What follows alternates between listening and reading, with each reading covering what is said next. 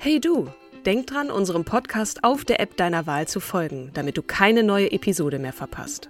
Und wenn du uns noch mehr unterstützen möchtest, schenk uns 5 Sterne auf Apple oder Spotify und lass uns auch noch eine tolle Rezension da. Mit Acast Plus kannst du uns übrigens werbefrei hören und auch 24 Stunden vor dem offiziellen Launch unsere neueste Episode vor allen anderen hören.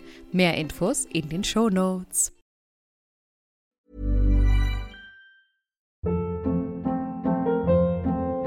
Hold up. What was that? Boring. No flavor. That was as bad as those leftovers you ate all week. Kiki Palmer here, and it's time to say hello to something fresh and guilt-free. Hello Fresh. Jazz up dinner with pecan-crusted chicken or garlic butter shrimp scampi. Now that's music to my mouth. Hello Fresh. Let's get this dinner party started. Discover all the delicious possibilities at hellofresh.com.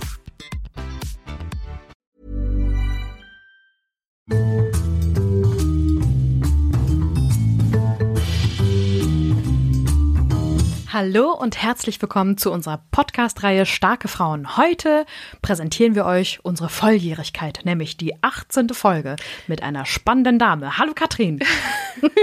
Hallo Kim. Ja, wunderbar. 18 Folgen. Oh, Wahnsinn. Es kommt mir vor wie gestern, als wir zum ersten Mal hier saßen und So jung kommen wir nicht mehr zusammen. Genau. Und jedes Mal, und es ist ein, ein unerschöpflicher Pool ähm, an äh, tollen Geschichten, die wir, Frauen, die wir ja. da draußen finden. Wir haben letztes Mal das erste Mal eine Frau vorgestellt, oder du mir, äh, die nicht, äh, die noch lebt. Äh, Mhm. und heute ist dann mal wieder eine dran, die schon verstorben ist, aber die so der Knaller ist. Ich kann dir nur sagen, also als ich mir das durchgelesen habe, was da so alles, ne, Mhm. was es da so alles draußen im Internet gibt, was mich zu dem Hinweis führt, dass ähm, Mhm. nicht alles, was im Internet steht, das Richtige ist. Ähm, insofern äh, seht uns bitte nach, äh, journalistische ähm, Qualität nicht ganz zu 100 Prozent zu erfüllen. Äh, da war ich schon ziemlich beeindruckt, als ich von, und jetzt kommt der Name, tada, Amelia Mary Earhart, ich hoffe, ich spreche sie richtig aus, äh, geboren am 24. Juli 1897 in Atchison, Kansas, also eine US-Amerikanerin, die leider nicht besonders alt wurde, weil sie nämlich äh, Vermutlich. vermutlich, sie ist auf jeden Fall, vielleicht lebt sie noch, man weiß es nicht. 1800, wann, wann ist sie geboren? Sie ist 1897, nein, sie lebt natürlich nicht mehr. Wobei, Wer weiß. wer weiß, sie Vielleicht ist sie vielleicht irgendwo gefangen genommen von irgendwelchen japanischen Rebellen. Ähm, wir nicht wissen, wie alt sie ist. Genau. Sie ist vermutlich nicht besonders alt geworden, aber man weiß es auch nicht genau, denn, sie wurde am 2. Juli 1937 für verschollen erklärt und dann für tot erklärt am 5. Januar 1939. Okay. Ähm, um das schon mal vorwegzunehmen, man hat trotzdem noch versucht, äh, Dinge zu finden, die auf sie und ähm, ihre Todesursache hindeuten. aber Das hast du richtig war gut gemacht. Wahnsinn, war Wahnsinn. Hast du gerade auf den Tisch gehauen? Nicht, dass es wieder hier Ärger gibt von unserem jungen Mann, der, der uns ähm, hier gerade aufzeichnet. Ich fange noch mal von vorne an. Ne? Also jetzt nicht ganz von vorne, wo gerade, aber Herzlich willkommen. Na, herzlich willkommen.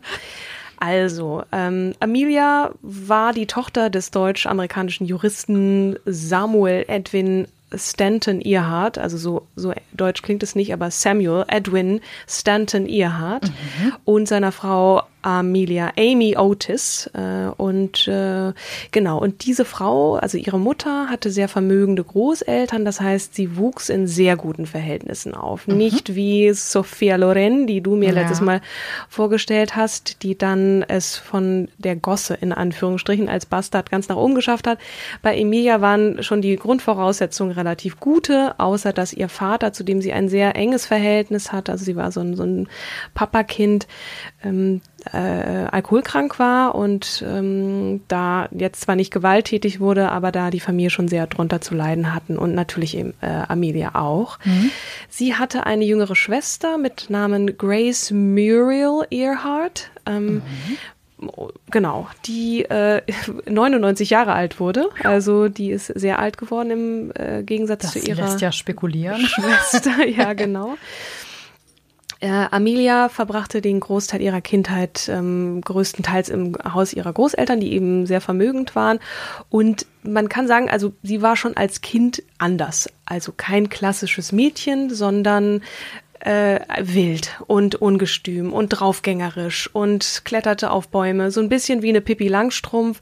Sie jagte Ratten mit dem Gewehr und äh, sammelte Zeitungsartikel über Frauen in Männerberufen. Also das, sie war von Anfang an schon ziemlich ja, äh, stark unterwegs, äh, sag ich jetzt mal, und hatte so ihren ganz eigenen Kopf und ihr ganz eigenes Wesen. Also sie hat die Highschool mit Auszeichnung abgeschlossen, hat sich aber geweigert, da irgendwie diesen ganze Gedöns mit Abschlussball mitzumachen und ist dann auch nicht auf die Feierlichkeiten gegangen, hat dann also diesen Highschool-Abschluss mit Auszeichnung, habe ich gesagt, ne, mhm. abgeschlossen und nach der Schule eine Ausbildung angefangen zur Militärkrankenschwester und war dann auch ähm, tätig, unter anderem in Toronto. Ähm, und äh, genau und hat dann als Sozialarbeiterin in Boston ähm, gearbeitet. Äh, kurz darauf, ähm, genau nochmal ganz kurz zurück äh, zu Toronto. Da war sie stationiert und hat sich gekümmert um die verletzten äh, Soldaten aus dem Ersten Weltkrieg und hat dann also wirklich hautnah als junge Frau miterlebt, was es bedeutet, aus dem Krieg zu kommen mhm. und da ähm, nicht nur diese körperlichen Wunden zu sehen, sondern auch die natürlich die seelischen ja. und hat äh, beschlossen, also war, war zeitlebens Pazifistin, also überzeugt und hat ähnlich wie Bertha von Suttner, ne, also mhm. irgendwann gesagt, so sie kann es nicht nachvollziehen und wie Menschen Krieg führen kann und ähm, ist jetzt aber keine Friedensbotschafterin gewesen, mhm. sondern eigentlich vielmehr eine Botschafterin der Frauenrechte. Aber dazu dann später. Ich glaube, mhm. das war auch einfach so so ein bisschen unkonventionell, wie sie als Kind war, war sie auch ähm, später dann auch in ihrem Leben, also ihre Einstellung zu einer Männer-Frauen-Beziehung, was Frauen so in einer Beziehung tun. Sie wollte auch eigentlich gar nicht heiraten und hat das irgendwie als eine komische, lästige Formalität angesehen. Sie wollte auch ihre Freiheiten behalten. Sie wollte keine Kinder bekommen, weil das irgendwie Zeit kostet und sie abhält von den Dingen, die sie gerne machen wollte. Also mhm. Ähm, soweit schon mal zu, zu ihren ungewöhnlichen Ansichten, wie Frauen zu sein also haben. Am liebsten hätte sie eigentlich gerne eine Frau gehabt, die ihr die Kinder gebärt, ne? So, nee, also, oder ein Mann durch einen Penis zum Beispiel. Durch. Das weiß ich jetzt nicht. Das ist nicht überliefert gewesen. Ich weiß gar nicht, ob sie überhaupt Kinder hätte haben wollen. Also ich glaube, das wäre ihr dann, wenn sie eins gehabt hätte, dann durchaus auch eine ihrer Verantwortung wäre sie sich bewusst gewesen, dass sie dann für dieses Kind da ist, egal wer es jetzt gebärt, ob auch sie in der damaligen klassischen Rollenverteilung, weil da war es ja ganz das klassisch bei der Frau, nein, ne? genau. Aber ich schätze sie auch so ein, nach dem, was ich über sie gelesen habe, dass wenn sie jetzt ein Kind bekommen hätte, das dann auch dann dafür da gewesen wäre. Mhm. Ähm, notgedrungen, weil sie hat dann ihrer Leidenschaft ohne Kind nämlich nachkommen können und dazu komme ich jetzt? Mhm. Ähm, genau. 1919 begann sie ein Studium an der Columbia University ähm, in New York, ähm, und zwar Medizin. Das äh, hat sie jedoch äh, nach einem knappen Jahr wieder abgebrochen und ist zu ihren Eltern nach Los Angeles zurückgegangen. Das hat auch mit der Scheidung der Eltern, glaube ich, zu tun. Da wollte sie irgendwie näher bei der Familie sein. Dem Vater ging es irrsinnig schlecht und äh, Genau, deswegen ist sie dann da zurück, hat also dieses Studium nie wirklich beendet. 1920 durfte sie zum ersten Mal in einem Flugzeug mitfliegen und hat dann so Feuer gefangen, dass die Leidenschaft. sie die Leidenschaft hat sie einfach gepackt und hat gewusst, ich werde jetzt Pilotin, komme was wolle. Ähm, das war von Anfang an ihr Ziel und zwar ich möchte so ein Ding mal selber fliegen. Und die Kosten für den Erwerb dieser Fluglizenz lagen zu dieser Zeit bei circa 300 US-Dollar oder so. Mhm und 4000 US-Dollar für Berufspiloten. Also Privatpiloten hätten 300 zahlen müssen mhm. und ähm, sie dann entsprechend mehr, weil sie wurde dann, ob das jetzt Berufspilotin war, weiß ich nicht, sie wurde auf jeden Fall sehr berühmt als Pilotin. Mhm.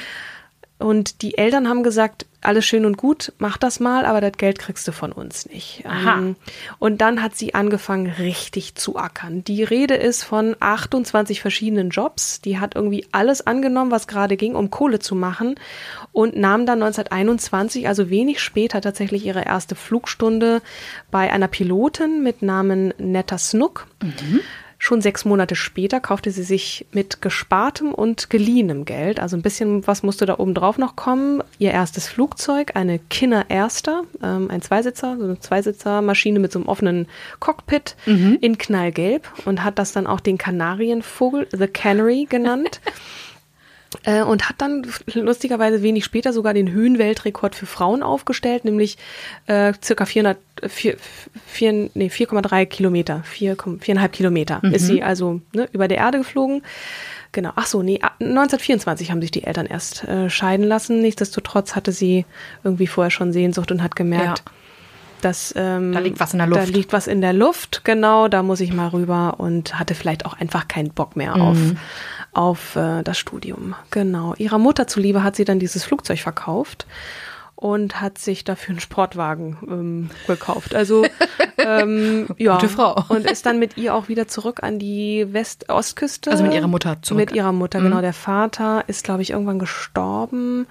Dem ging es auch nicht so gut. Also die Alkoholsucht hat dann äh, Die auch Leber ihr, zersetzt. Genau, und das Übrige getan. Und sie ist dann mit ihr zurück an die Ostküste und hat dann in Boston als Lehrerin gearbeitet und später erneut als Sozialarbeiterin. So. Und dann passierte Wie erneut als Sozialarbeiterin. Sie hatte vorher schon als Ach so, in Sozialarbeiterin diesen gearbeitet. 28 Jobs. Nee, nee, genau. Also sie hat eine Weil vorher war sie ja Militärkrankenschwester. Genau, und hat dann als Sozialarbeiterin gearbeitet. Nagel mich jetzt nicht auf das Jahr fest. Ach ich weiß es okay, jetzt nee, nicht mehr ach ganz Quatsch, genau. ist ja auch wurscht. Ich Sie war jetzt auf nur erstaunt. Fall, Hm. Ja, nee, genau. Und steht auf jeden Fall wieder erneut. Also sie musste Hm. ja dann, sie war Studium und dann vorher hatte sie eine Ausbildung gemacht und dann hat sie gearbeitet als Militärkrankenschwester und auch als Sozialarbeiterin. Und jetzt Mhm. halt wieder bis zu dem Zeitpunkt, als ein Mann die Schlagzeilen, äh, Schlagzeilen machte, nämlich ein ehemaliger Luftpostpilot, äh, das war im Jahr 1927, der flog alleine von New York nach Paris, also über den Atlantik. Sein Name war ähm, Charles Lindbergh, sozusagen der erste Mann, der ähm, alleine überhaupt über den Atlantik flog. Der erste Mensch. Und das hat Emilias, äh, Emilias, Amelias äh, Leidenschaft wieder geweckt. Und äh, ein Jahr später hat sie wieder angefangen zu fliegen. Ähm, es wurde ein Journalist und Verleger auf sie aufmerksam. Ähm, und der hat sie irgendwo getroffen, frag mich nicht. Ähm, und äh, hat von ihr wohl gehört, dass sie da wieder fliegt und so eine verrückte äh, Nudel ist und so. Und das hat ihn beeindruckt und hat ähm, sich übrigens vorher die Rechte an der Geschichte von Charles Lindbergh ähm, gesichert und stellte darüber hinaus fest, also die haben sich dann auch irgendwann mal getroffen. Nicht nur, dass er sie als Person total toll fand, sondern sie sah Charles Lindbergh extrem ähnlich, was ihn zum einen natürlich, ne, sie als Person fand er ganz toll, aber er witterte auch so ein bisschen das große Geschäft und hat Ja. gedacht, diese Frau muss ich irgendwie vermarkten, die ist eine Marke ähm, und äh, mit der kann ich noch äh, Kohle gut Kohle machen. So, das war sicherlich ein Faktor dieser Faszination auch, äh, die, aus, die das ausmachte, dieses Verhältnis.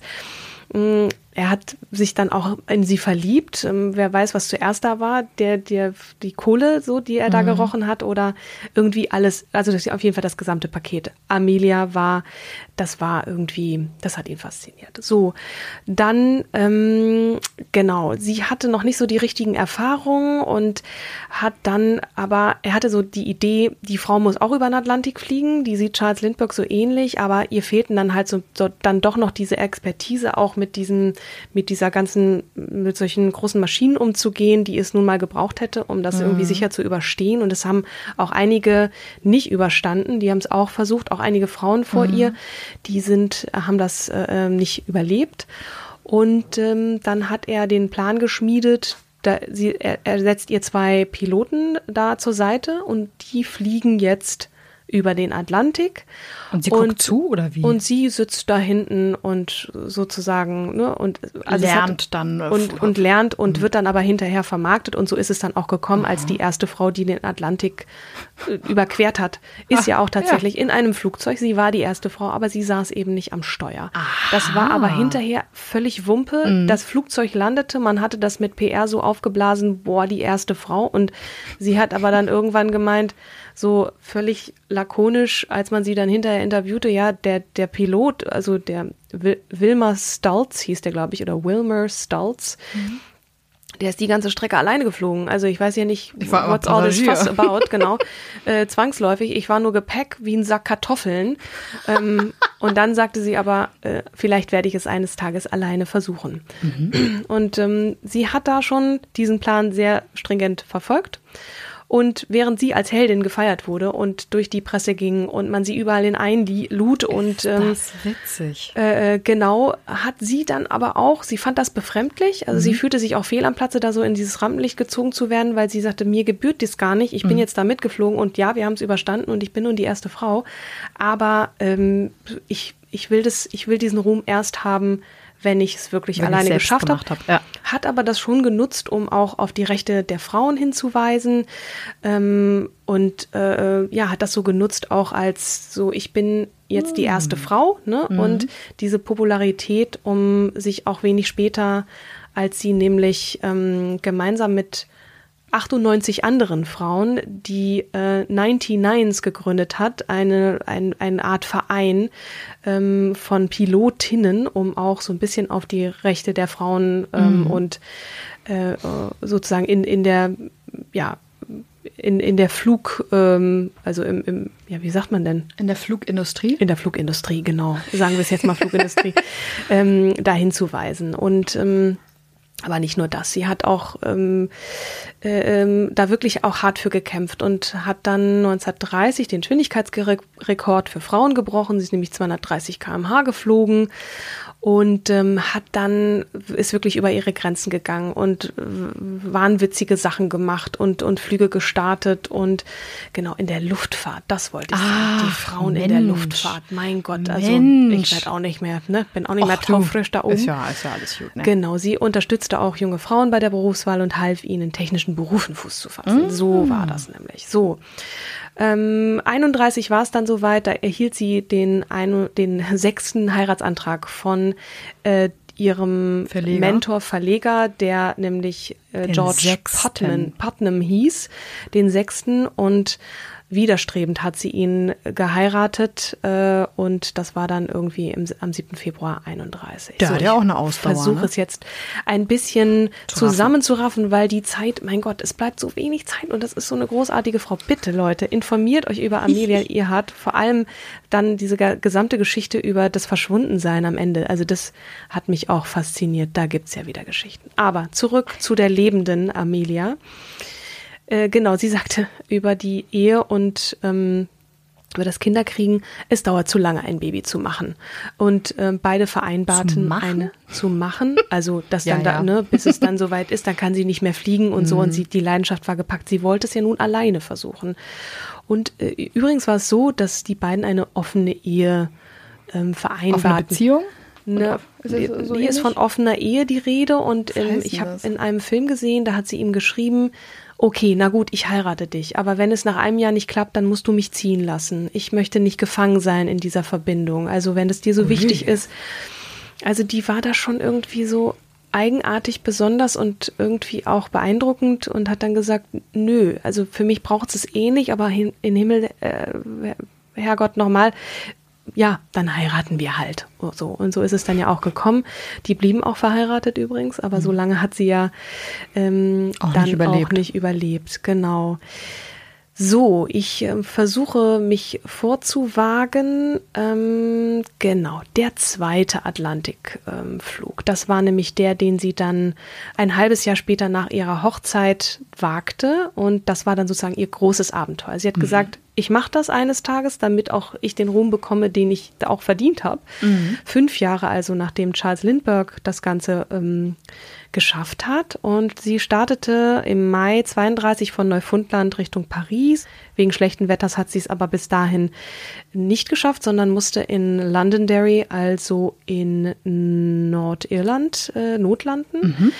Genau. Und ähm, genau, der faktisch der erste Mensch, der zweimal den Atlantik äh, überquert hat, war sie und die erste Frau. Und äh, genau, wurde dann vom Präsidenten, ähm, dem damaligen Hoover, den man nicht kennt, das war der vor Roosevelt, glaube ich, mit der Gold, Goldmedaille der National Geographic Society geehrt. Genau, und was die alles bekommen hat. Und ähm, genau, äh, Distinguished Flying Cross hat sie bekommen und in ihrer Dankesrede meinte sie irgendwie, einige Aspekte des Fluges sind übertrieben dargestellt worden, fürchte ich. Es war viel spannender zu schreiben. Ich sei mit den letzten Litern Treibstoff gelandet. Tatsächlich hatte ich noch über 400 Liter und ich habe bei der Landung keine Kuh getötet. Es sei denn, eine wäre vor Angst gestorben. Also die hatte auch einen lustigen, die, die hatte Humor. Also ja. eine, eine tolle Frau. Ja, politisches Engagement. Also sie war, äh, sie hat sich, ähm, also ach nee, zeitlebens Pazifistin, das hatte ich schon, ähm, hat dann auch den Mund aufgemacht politisch, äh, hat äh, Franklin D. Roosevelt unterstützt, als er zum zweiten Mal zum Präsidenten gewählt werden sollte, hat sich für kranke Rentner, Arbeitslose und Randgruppen, also die in ihren jungen Jahren, also ihr war das nun Bedürfnis, nicht nur halt für Frauen einzustehen, sondern eben auch alle mhm. ähm, Underdogs sozusagen. Genau. Also ne, der, jetzt habe ich über den zweiten Pazifikflug bin ich so äh, drüber hinweggegangen. Also sie hatte da schon große Angst, aber hat sich da durchgekämpft und das sollte aber nicht ihr letztes Abenteuer sein, weil da hatte sie dann wirklich Blut geleckt und meinte, so, jetzt ähm, jetzt aber nochmal. Jetzt nochmal und dann aber auch zusammen mit ähm, Genau, also sie ist auch als erster Mensch übrigens äh, über einen Teil des Pazifischen Ozeans zwischen Honolulu und, und Oakland ähm, geflogen und äh, ach, was die alles gemacht hat. Also die, die hatte so richtig Blut geleckt, ich will das jetzt schaffen und ist da über ihre Grenzen gegangen. Und kurz vor ihrem 40. Geburtstag nahm sie sich dann vor, als erster Mensch die Erde am Äquator zu umrunden. Mhm. Also wirklich sind, glaube ich, 40.000 Kilometer. Ich weiß nicht, das kannst du natürlich nicht in einem machen, sondern es brauchte dann ein paar Zwischenstationen. Das Ganze wurde natürlich auch gesponsert. Sie hatte ja so eine Berühmtheit erlangt, mhm. ähm, dass es da schon ein leichtes war, und ach so, sie war auch noch an der Universität und hat da irgendwie, war als Beraterin von Studentinnen tätig und so weiter. Also ihr seht schon, ich weiß gar nicht, was ich da noch alles unterbringen soll. Es kam dann jedenfalls so, dass sie, sie flog auch nicht alleine, sie hatte Begleitung, den Namen sage ich gleich, es muss ja auch spannend bleiben, und hat dann ähm, Genau, äh, an irgendeiner Stelle, genau, Fred Noonan ähm, war das. Und mit dem startete sie dann am 21. Mai 37 auf dieses Abenteuer, nämlich sind sie in Miami losgeflogen. Mhm. Und dann über Brasilien, Westafrika, Kalkutta, Rangoon ähm, hatten sie schon einen Großteil der Strecke auch umrundet, also das äh, oder geschafft. Ähm, und dann sind sie dann irgendwann äh, da in Neuguinea gelandet, ähm, um die Howland-Inseln. Ähm, hat, hat sich dann ihre Spur verloren. Das war okay. jetzt sehr unspektakulär ein, äh, eingeleitet. irgendwann taucht war tauchte nicht, mehr, nicht, mehr, genau, auf. das tauchte, tauchte mhm. dann nicht mehr auf. Der der die Verbindung äh, brach ab, ähm, Funkpeilung ähm, äh, war nicht mehr zu finden und ähm, man vermutet, dass sie irgendwo um die Howland-Inseln rum. Das ist also zwischen, ja, zwischen dem Teil von, ich glaube, ähm, also Japan dann auf der einen Seite und auf der anderen Seite, dann kommt dann irgendwann Amerika. Da irgendwie gibt's ja so ganz viele Inselformationen und irgendwo da ähm, ist dieses Flugzeug nun also abgestürzt, ähm, abgestürzt oder notgelandet, man weiß es nicht. Man weiß es nicht, genau. Es gibt verschiedene Theorien. Ähm, neulich äh, tauchte, neulich, ich glaube, es war sogar in diesem Jahr, tauchte dann wieder irgendein Wrack auf, das, ähm, das äh, Forscher gefunden haben oder Taucher. Ähm, ich glaube sogar das Team um diesen Entdecker der Titanic, der war mhm. das, der äh, dann gemeint hat, so dass das könnte möglicherweise das Flugzeug sein von Emilia und und äh, Emilia und mhm. und Fred. Mhm. Und ähm, man weiß es nicht. Ne? Es tauchten dann aber auch noch andere Sachen auf. Teil der Verschwörungstheorie ist auch, irgendwo sah man ein Foto, wo sie angeblich am Strand. Äh, nee, an, an, in so einem Hafen saß und äh, davor so ein paar Leute und sie mit dem Rücken und das war eine Aufnahme später und das sah extrem nach ihr aus. Vielleicht überlebte sie noch und wurde dann von japanischen Militärs in Gewahrsam genommen. Ende vom Lied ist bis heute weiß man nicht, was von dieser, äh, was was, wie sie zu Tode kam. Mhm. Also sie lebt definitiv nicht mehr. Mhm. 1897, da wäre sie schon zu alt. Sehr alt. genau, aber das hat natürlich auch so ein bisschen zu dieser Legendenbildung beigetragen. Ne? Jetzt ist da diese Frau, die wirklich Beeindruckendes geleistet hat, auch eine, eine Type war, eine, eine Frauenrechtlerin, eine, eine wahrlich starke Frau. Total. Und die, ähm, das passt natürlich auch so ein bisschen zu, zu diesem Fame, ne, zu, Ja. zu, äh, oder das hat sie noch mal berühmter gemacht, sagen wir mal so. Mystifiziert, ne? Mystifiziert. Und ähm, ja, ihre Leidenschaft ist ihr dann ein bisschen zum Verhängnis geworden. Das ist die, die bittere Seite der Medaille. Wobei, man, man weiß nicht. Vielleicht hat sie auch irgendwo noch auf einer einsamen Insel dann Genau. ihren Lebensabend erlebt. Aber ich bin ganz außer Atem. äh, das wir- wirklich, ich komme ins Stottern, eine ganz, ganz tolle Frau und ja, sehr amüsant, auch beeindruckend alles auf einmal und ich bin richtig erschöpft jetzt. Ähm, Mensch, du. Ja, Lass, lass mal ein Weinchen schlürfen. ja gehen, das du. machen wir gleich. So, ähm, ja, das Schön. war Ganz, ganz Amelia toll. Earhart. Ja. ja finde ich auch. Weißt du schon, wen du mir dem, dem, demnächst vorstellen möchtest? Bleiben wir Hm. Ich noch hätte bei den mal Toten? Lust äh, auf Margarete Steif. Aha, Ja. ja. Wollen wir das? So soll es sein. ja, so soll es sein. So soll es sein, genau. Ja. Dann machen wir die doch. Du machst die und stellst sie mir die. vor. Genau. Hattest du mal ein Steif äh, äh, Haustier, so ein Teddy? Ja. Okay, ich nicht, nämlich. Aber du wirst mir einiges über sie erzählen. Ich bin gespannt und sicherlich unsere Zuhörerschaft auch. Ja, ich hoffe. Ne? Ja, ja alles schön. klar. Cool. Vielen, vielen Dank, Katrin, für diese sehr starke, beeindruckende Frau. Ja, dornig für, ne? Mache ich gerne wieder. Ähm, aber erstmal dann Folge 19 in der nächsten Woche. Ich freue mich drauf und euch da draußen vielen Dank fürs Zuhören. Vielen Dank. Bis zum nächsten Mal. Ciao.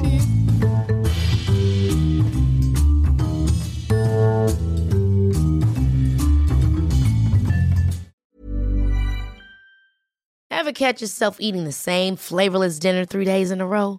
Dreaming of something better? Well, HelloFresh is your guilt-free dream come true, baby. It's me, Kiki Palmer. Let's wake up those taste buds with hot, juicy pecan-crusted chicken or garlic butter shrimp scampi. Mm. Hello Fresh. Stop dreaming of all the delicious possibilities and dig in at HelloFresh.com.